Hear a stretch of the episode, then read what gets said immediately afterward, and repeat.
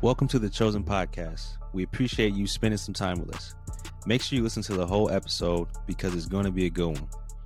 Have you shared our show with anyone yet? Make sure you do us a solid and tell every athlete you know. Now let's get to it. What's good, everybody? Welcome back to another episode of the Chosen Podcast. My name is Wes of the Chosen Ones, home of student athlete empowerment. I want to thank everybody for listening. Thanks for listening now. If you've been listening, thank you. Um, I'm excited about this topic today. We've been on the topic of confidence building. So, how to grow your confidence, part two. Last week, we talked about positive self talk and how important that is to your confidence and just your way of life, right? So being more kind to yourself, encouraging yourself, just the way you encourage your friends, your teammates, and anybody in life in your life, you need the same thing encouraging yourself. So last week I left you guys with a challenge of coming up with your own I am statements, right? So to reflect on that, your I am statement, pretty self-explanatory. It's I am blank, right? So for me, um, I thought I was a great shooter when I was playing. So that's my first I am statement. I am a great shooter. So really just encouraging myself in that. And that's my identity as a shooter. And that's how I mostly made my contributions to the team, right?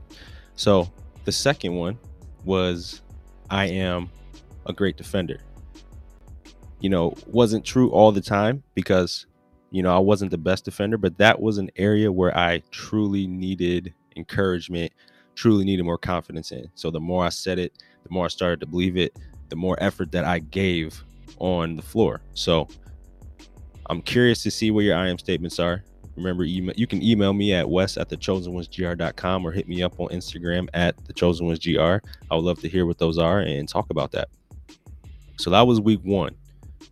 If you haven't heard week one, definitely go back and listen to that. You don't have to do it right now, um, but definitely go back after this episode. It's about you know 14 minutes long or something like that, so not too long. But for week two, let's get into that. Yo, I just got a haircut, so I'm feeling real, real confident right now.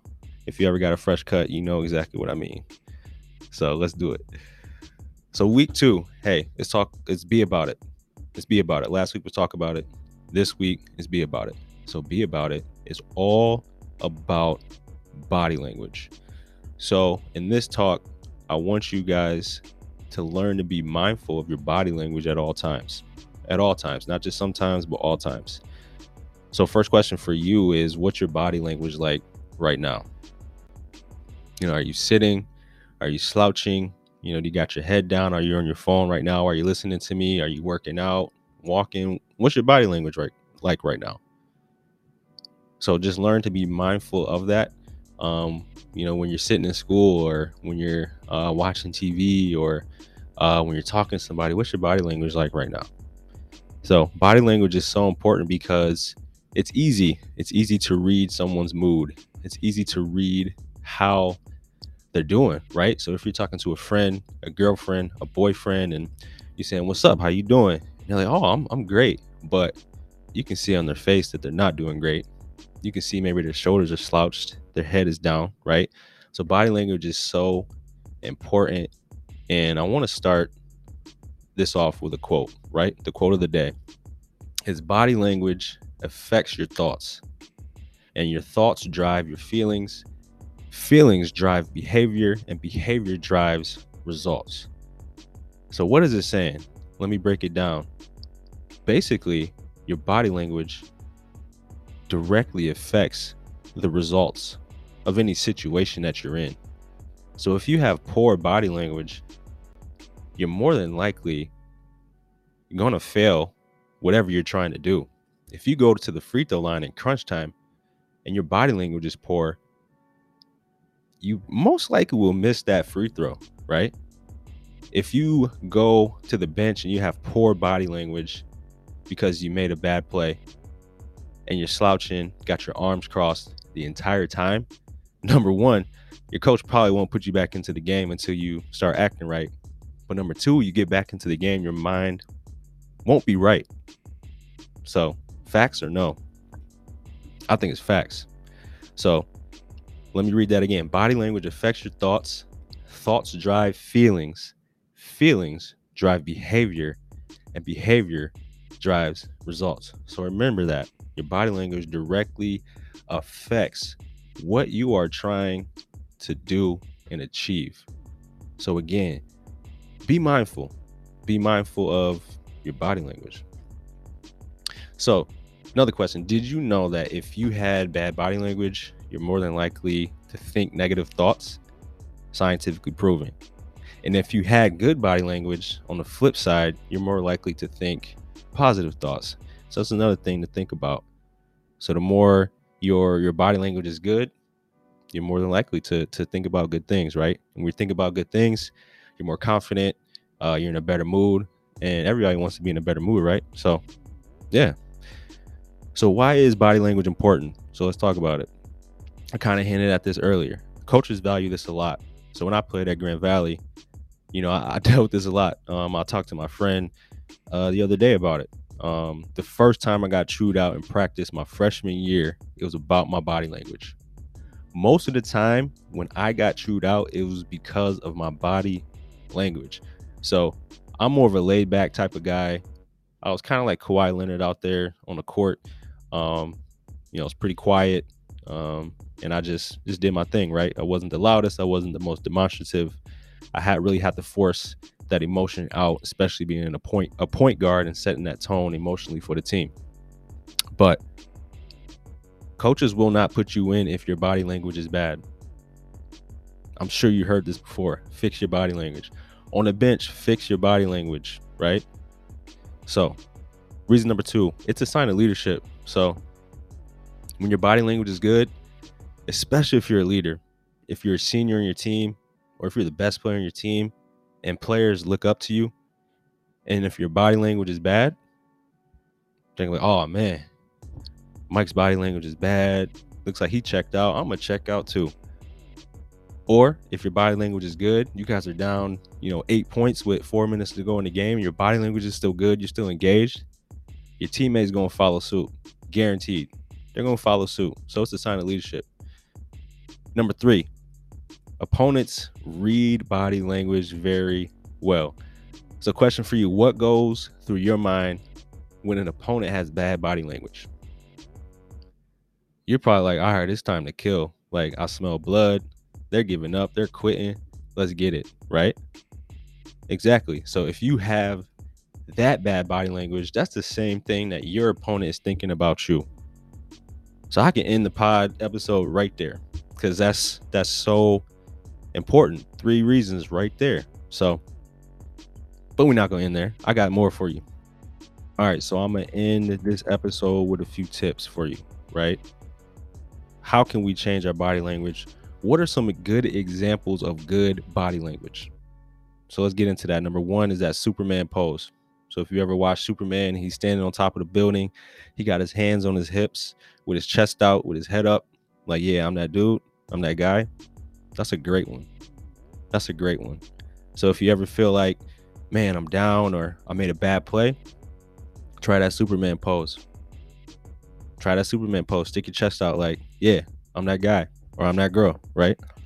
Number two, what was your body language like in your top moments? So just think about that.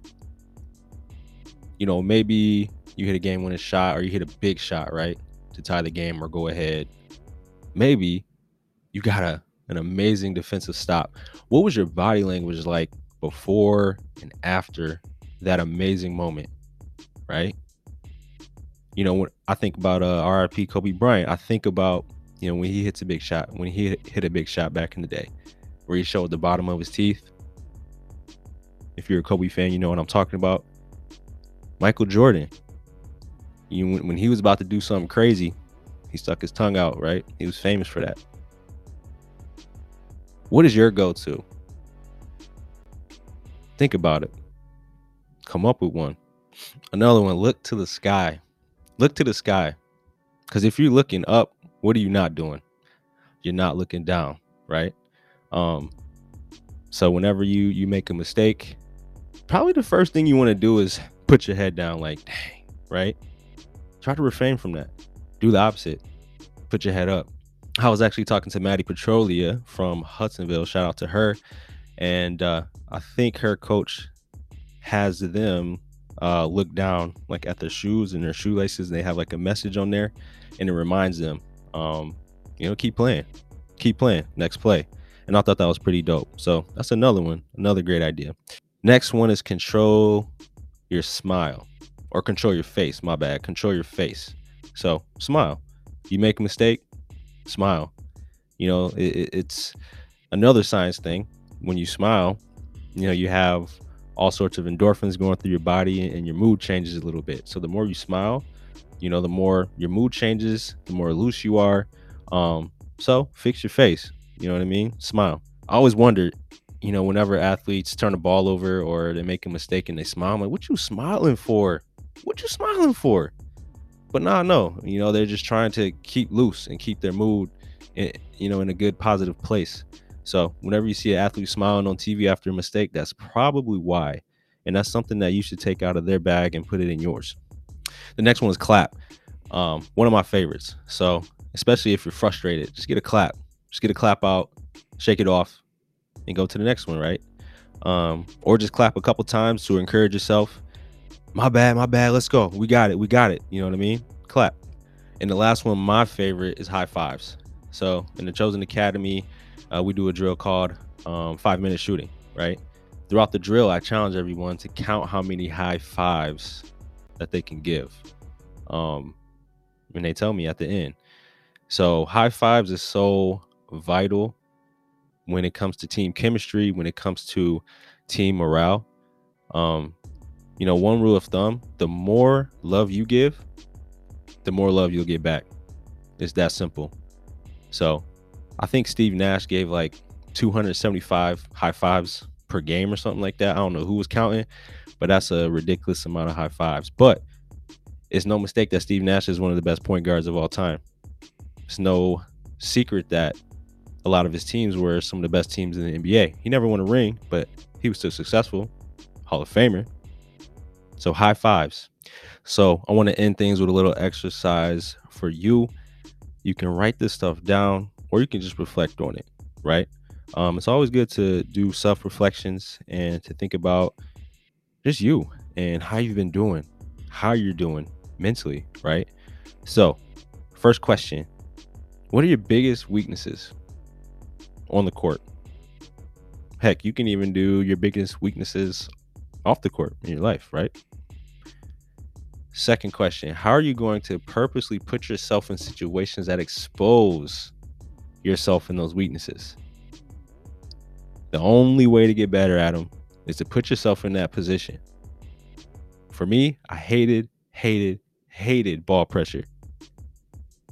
And I hated working on it in practice. But the more I did it, the better I got at it. And when I got into games, I felt more comfortable with it. So, how are you going to purposely put yourself in those situations? And number three, who will be your accountability? You need account accountability. You need a partner. You need someone or, or, or a couple people in your circle that will hold you accountable with it. So maybe you can do these drills with those people. Or maybe you can check in with them every week saying, All right, I'm doing well in this. You know, I need work in this. You know what I'm saying? Make sure you have an accountability partner. Without that, it's hard to be successful without accountability. Does that make sense? Cool. If you made it this far, thank you. I appreciate it. Hopefully you enjoyed this. Uh, make sure you take that homework and and do it. Um, you can send it to me. Again, I'm always down to talk, to chop it up. Email me at wes at thechosenonesgr.com or hit me up on Instagram at thechosenonesgr. So I appreciate it. Make sure you share this episode out to teammates, to friends, to anybody that you know that that that would like to hear this. So I appreciate it. Until next time, deuces. That's a wrap. Thanks for listening to another episode of the Chosen Podcast. We appreciate the support. Do us a favor and send this episode to someone that needs it. Peace.